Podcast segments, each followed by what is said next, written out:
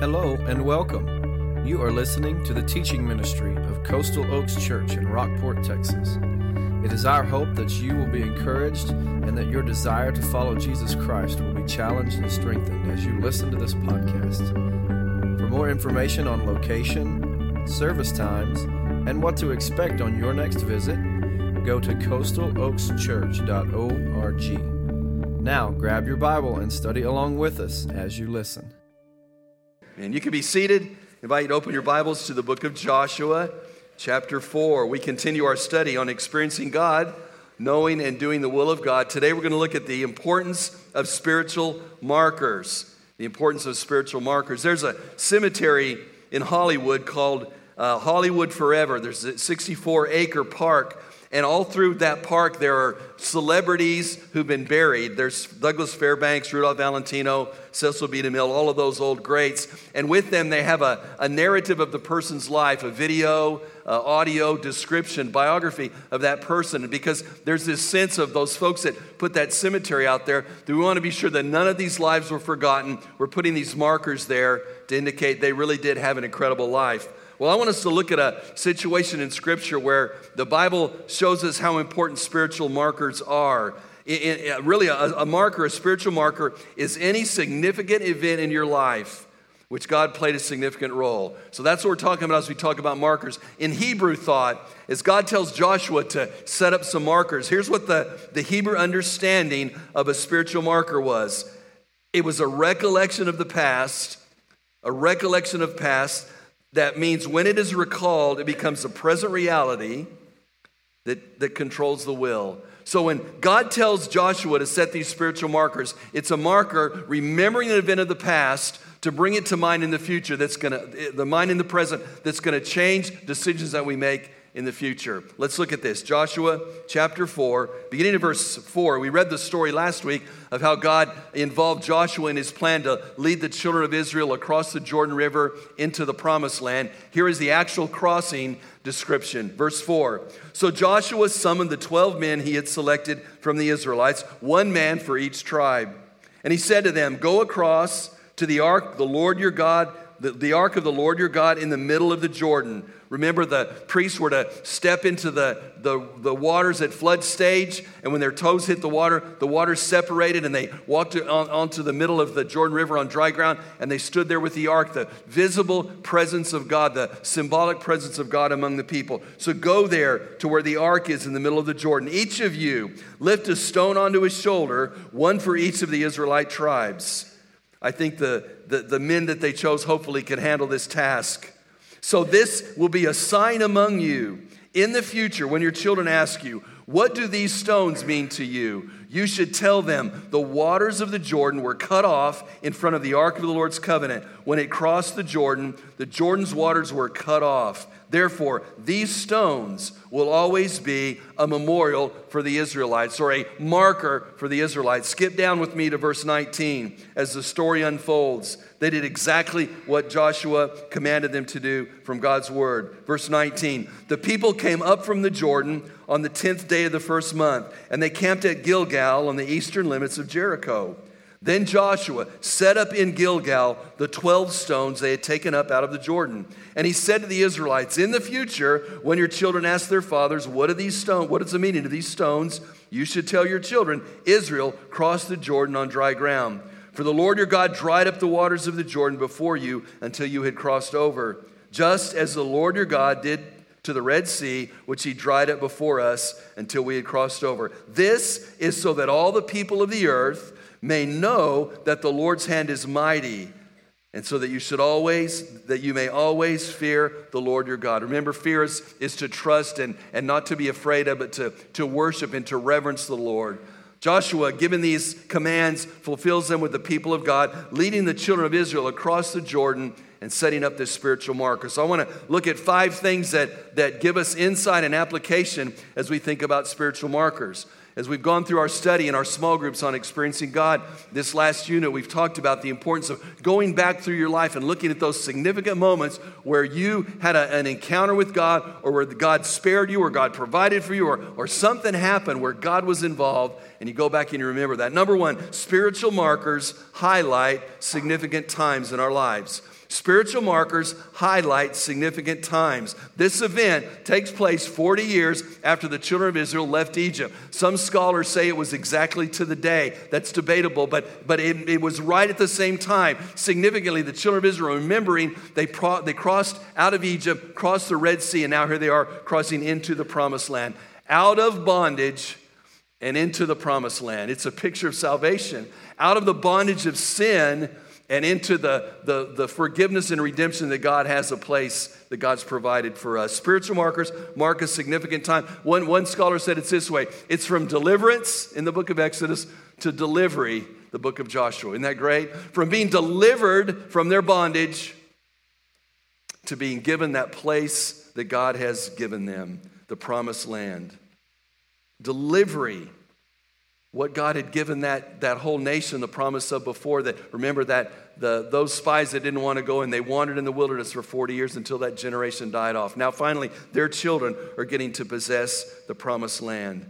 One of the things we did as we went through our plans to build this worship center and to expand our facilities, we had a, an offering time we called the journey and then ultimately the encounter. What we did was we would pray and ask God to speak to our hearts about what we should give. Then we would bring a love offering to the Lord and then we would celebrate it. After every one of those offerings, we would have a celebration service.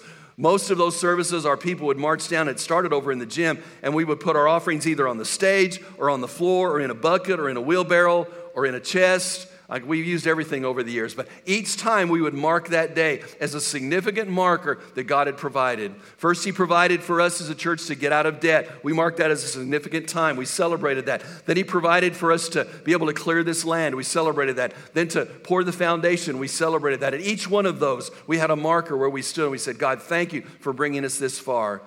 I don't know how many of you went through that with us, quite a few who are still here, but those were significant times in the life of this church. And when we came finally to get the property next door and we carried those stones next door, it marked that time, a reminder from the book of, of Joshua how God had given us the land.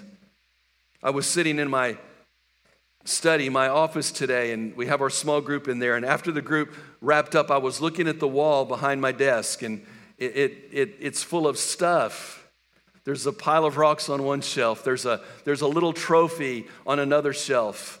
The, the rocks reminded me of, of uh, the commitment I made to raise my kids and to put the big rocks in first. Those important things. I looked over at this little trophy that I, I won when I was, uh, I think I was 12 years old. I got the Outstanding Camper Award. Man, that was one of the highlights of my life. First time I ever won anything.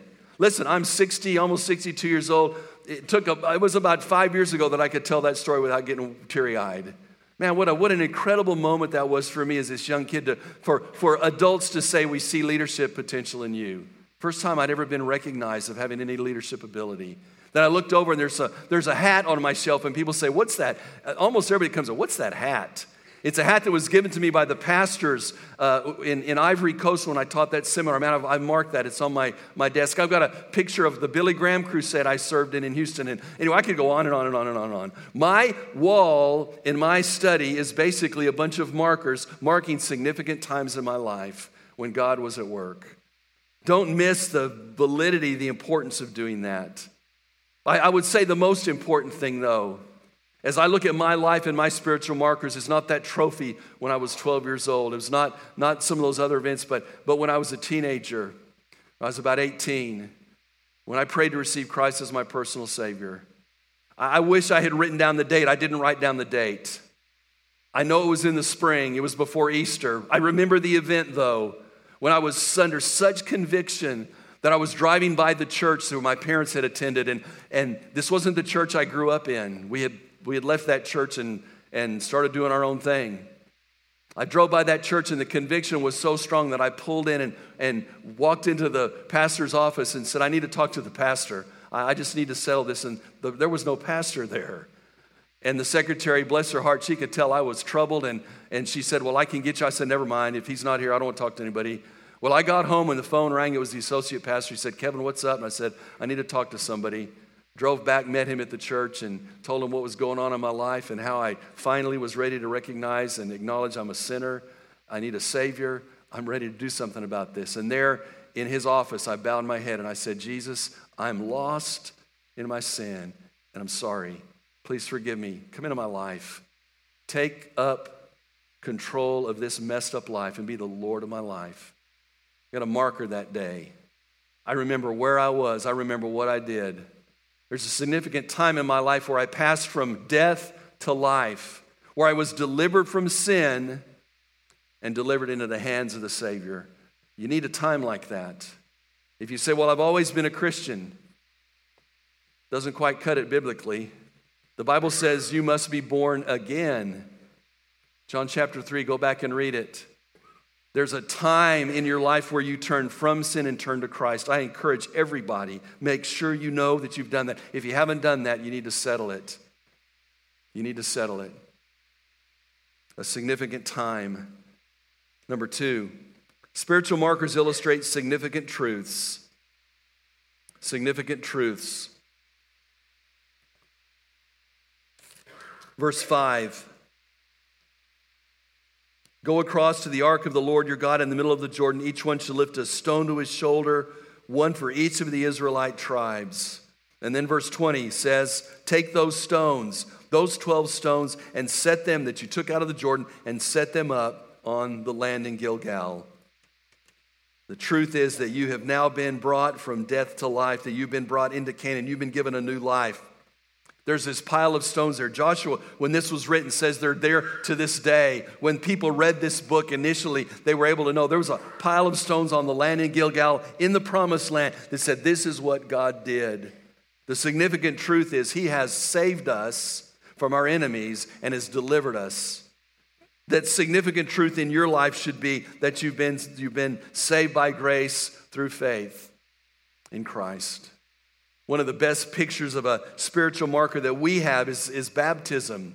We call it the ordinance of believers baptism, where, where we, it can be anywhere where there's water, but we have a baptistry here, a, a tank that we fill with water. Next Sunday morning, we're going to celebrate baptism. We have several people lined up to be baptized. And what that's going to be is that's going to be this spiritual marker for those folks that mark their salvation event. That water is not going to save them. That water will not wash away their sins, but it will be a marker in their life baptism, believer's baptism, saying, I have now identified with Christ. I've been buried with him. I've been raised to new life. We'll talk about this, but baptism is a picture of what it's a picture of the gospel that Jesus died and was buried and then he rose again. When a person goes in the water, it's a reminder that Christ died and was buried. When a person's raised out of the water, it's preaching the message that Jesus rose from the grave. It's also telling what happened at conversion. When we lower the person in the water, it's making a, a, statement that that person died to self when they trusted Christ. We raise them out of the water, it's making a statement that they were given a new life in Christ when they were saved. Significant truths. God is trying to say to the children of Israel, I was with you then, I'm with you now, I'll be with you in the future. Number three, spiritual markers cause us to think. Cause us to think. Look at verse 5 again with me just to highlight this. Go across to the ark of the Lord, God in the middle of the Jordan. Each of you should lift a stone on his shoulder from the middle of the Jordan. Verse 6 so that this will be a sign among you in the future when your children ask, What do these stones mean to you? It's a, it's a reminder for your kids. Verse 19 the people came up from the Jordan on the the 10th day of the first month and camped at Gilgal. The Bible is letting us know that God is saying, I want you to think about what has happened in your life, children of Israel. People of God, I want you to be mindful. These 12 leaders from the 12 tribes are, are, are, a picture of a relationship with God. And I want you to remember that. I want you to, to mark that. I want you to think about what God has done. They take these stones from the Jordan and set them on the land. Markers cause us to think. I was talking with one of our men this morning. He's 80 years old. And he was saying this is the time of year, this month, where he accepted Christ as his Savior as an eight year old boy. So that's 72 years, right? Walking with Jesus. And he said every time this comes around, he thinks back to those moments of, of his childhood where God was protecting him, where significant events happened, where his dad led him to faith in Christ there in his home where he's made significant commitments of his life. And I, I think about as, as he rehearsed those things with me this morning. We didn't plan this, it just happened. As he rehearsed those things with me, I thought, man, that's causing me to go back and think about how God has been at work in my life. How each one of those moments I can step back and I say, God, thank you, thank you. Listen, if we don't mark these things, we forget them. Is anybody else forgetful like I am? Yeah, thank you for being honest. The rest of you, when you're thinking about it, right? I forget stuff. I will have to say to my wife, Did I really say that? We had, we had a, we don't argue ever. We had intense fellowship one day, all right? And, and she said, I told you that already. I said, No, you didn't. She said, Yes, I did. I said, No, you didn't. She said, Kevin, I told you this. And I know she's making it up because she's just going to try to sway me, right? So I said, Okay, where were we when you told me that? She says, We were right over here on the bypass. We were going by. And I went, Oh, yeah. I remember now. I, I remember now. See, I forget stuff. It's helpful for me to see where I was when it happened, what was going on. When, when the God of the universe speaks to you, if he t- says something at his word to you, write it down. The enemy would love for you to forget it. He would love for you to do that, to not even go back to that significant event. Markers cause us to think about those things. Again, looking at all those markers in my study this morning reminded me of everything God has been doing in my life. But I love number four. Spiritual markers give us the opportunity to tell others about God's activity in our life. The opportunity to tell others about the activity in our life. See, here's the, as you read the Old Testament, not only was God using the children of Israel, his people, to, to usher in the Messiah through the line of David, through the, the, the people of Israel, but God was also wanting the children of Israel to be two things to be a light to the world, to, to walk with Him in obedience, to walk with God, and to be a light to the nations. Jesus said it in Matthew You are the light of the world. That was a common theme to the Jews. They knew that the, what God wanted to do this is what he did here in this passage that we read last week and, and talked about the, uh, them going into the promised land, the nations being afraid, remember, to trust him, to, because of what God had done. They knew that God was a part of that, that, that people. God's desire was that his people would so walk with him that when he worked and when he was active, the nations would notice it and want that. We looked at the life of Lydia, I think, recently. Did we do that, Act chapter 16? I think we did. I meant to if we didn't. there I go forgetting. Where Lydia was what was called a God-fearer. She was a pagan who had seen God at work in the Jews and wanted to be a part of that. And so she was embracing the Jewish theology. That's what God wanted. He wanted those people to so walk with Him that it would attract people from the nations to Him. So that was their role. Look at verse 6. When your children ask you, those others who are to hear this, when your children ask you, when the next generation, and we're not just talking about your kids, but their kids and their kids and their kids and their kids, all right? When they begin to ask, What do these stones mean? You let them know that God was there, that God showed up. Look over at verse 23 again. For the Lord your God dried the waters of the Jordan before you until you had crossed over, just as the Lord your God did to the Red Sea, which he dried up before us until we crossed over. Look at verse 24. This is so that all the people of earth may know that the Lord's hand is mighty, so that they may always fear the Lord your God. Here's what God said I'm going to take you across this Jordan River at flood stage. I'm going to have the water stand up and stop, and you're going to walk across on dry ground so that other people in the land, the other nations will know that I'm a mighty God and I deliver you. That's what it was all about, so that others could see. When we were raising this building, we put a sign out in front. We got some feedback, not so good about it. And it said, This building project financed by God. You all remember that? And some people thought, oh, that's great. Other people thought, that sure is presumptuous of you to put that all on there. I said, well, that's really what we're doing. We said, we are, no, we are not going to fundraise here. We didn't believe in fundraisers. We still don't. We believe in God lowering the money. Okay? We believe, we believe in fund lowering is what we believe in. God, you provide. When we put that out there, it was to be a testimony to people that drove by that we're trusting God to build this building.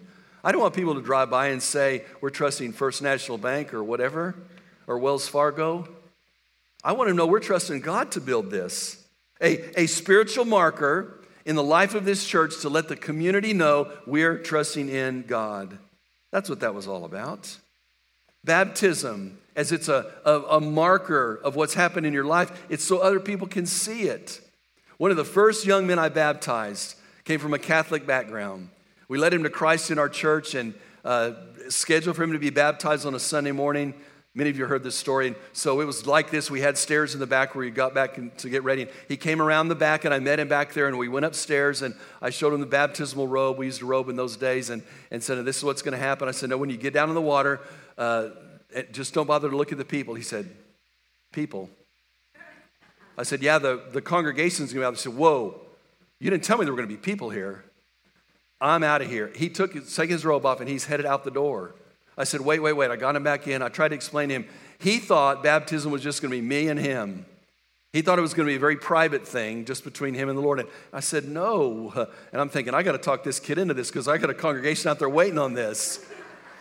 I said, no, here's what baptism is all about. It's, it's, about. it's about you letting the people know that you've trusted Christ. You've already done that. This is just your public testimony of what's already happened in your life. And fortunately, I was able to convince him, and I baptized him. And, and he, when he came up out of the water to get to the steps, it was a little bit different uh, layout. He jumped up and dove in the water and swam to the steps.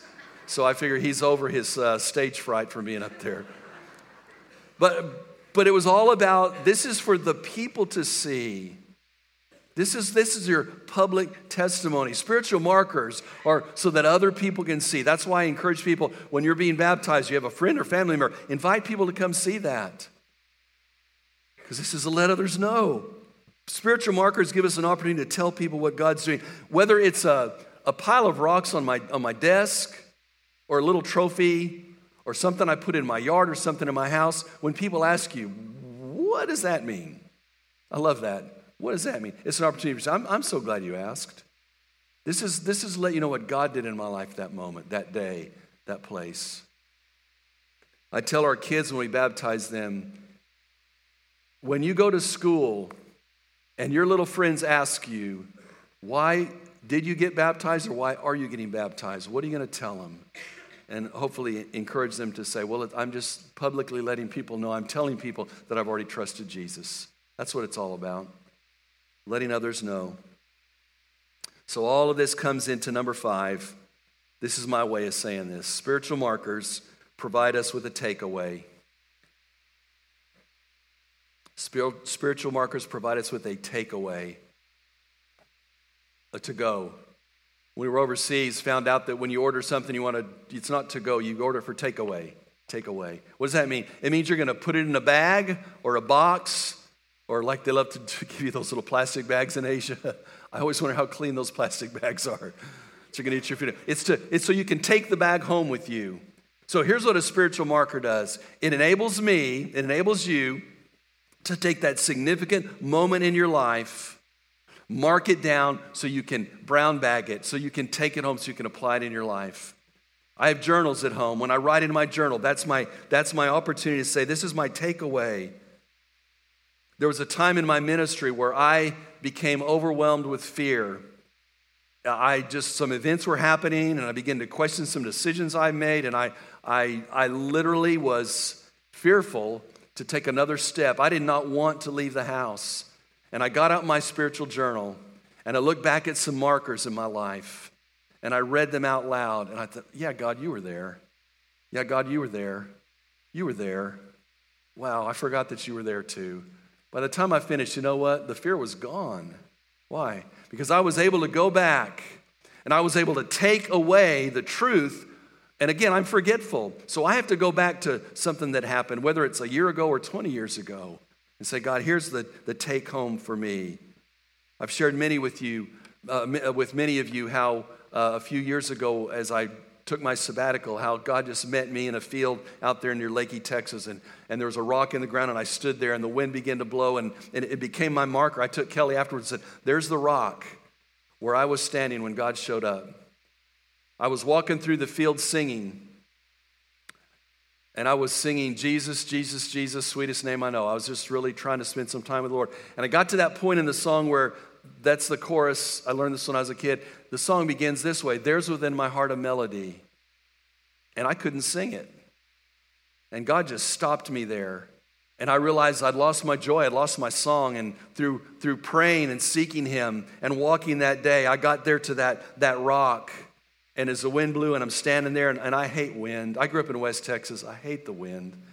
Why did God bring me down here with all this wind? I don't know. There's no, there's no red dirt in the wind down here, all right? I don't like the wind. But that day, the field was, the grass was blowing and the wind blew, and I stood on that rock, and it was like God just said, Kevin, this is a fresh wind in your life. I'm blowing a fresh wind. And let me, let me tell you, when uh, Kelly came to see me, I said, There's the rock. There's where it happened right there. I don't know if that rock's still there because I didn't take it home. It was buried, it was a big rock. But there's my marker of a significant moment in my life. Spiritual markers enable you to take it away to apply it. I usually don't have a pocket full of keys when I preach, but I brought my keys today because there's a little piece of copper on there. I don't know, it may have been 15 years ago. I preached a sermon to our men, and I said, I want us to pray about being clean, empty, and available to God. I want, I want you men to commit to being a conduit of God's grace and I put little pieces of copper conduit all across the stage, and our men came and took those. And sometimes the man will pull out his keys and say, Look, look, Pastor, I've still got the conduit. Now, let me say this. Of all those men who came forward and were excited and took that little piece of copper, that little marker, not all of them are still walking with the Lord. I hesitate to say probably half of them aren't. So I want to say this markers don't mean anything if you don't act on them. Doesn't do any good to pile up the stones if you just say, oh, yeah, that's a pile of stones. Yeah, I remember that day when we crossed over on dry land. Yeah. Oh, yeah, I remember that day when the pastor preached that sermon. I got my little piece of copper. Yeah, I remember that. Doesn't mean anything if you don't go back to the marker and say, Wow, God, I am in awe of what you did at that moment. Let's celebrate what God does. Mark those things down. If you don't know Christ as Savior, you, there's your first marker. You need to trust Him. If you know Him, look at your life, celebrate those. Let's pray together.